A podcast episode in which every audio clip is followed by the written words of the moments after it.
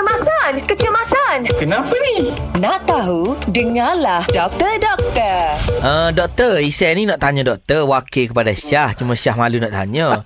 dia ni, Syah ni dia ada masalah kecing buih. Mana tahu? Ha, muat kat aku ni, Syah ambil gambar hantar dalam grup.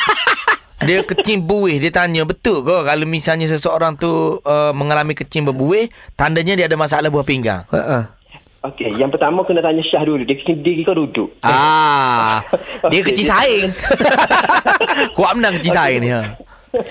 Duduk doktor. Ha. Dia sebenarnya tidak semestinya lah kecil buih tu hmm.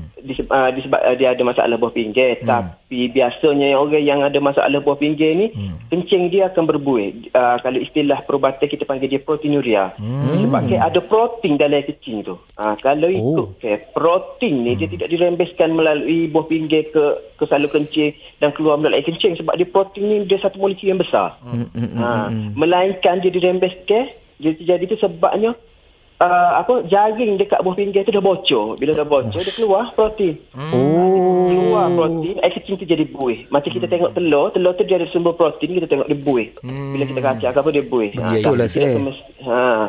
Jadi itulah di proteinuria. Jadi tidak semestinya air kecil buih uh, apa eh, masalah Masalah. Ada, Ya, orang- ya, ya. ada orang kecil hok suka kecil hok suka kecil. Itu lain. Ah, Tapi lain. doktor, doktor saya dah cek tadi rupanya kan ada cleaner. Ah. Sabun dalam tu lah. Oh. Dari tu nampak buih. Sabun tak Ah, apa Beringat penyebab dia.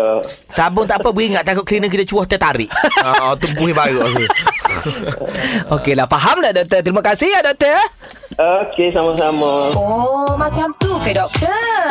Nak tahu lagi tentang kesihatan? Dengarkan di Gekar Pagi setiap Ahad hingga Kamis pada pukul 7.20 pagi bersama Syah dan Izzet.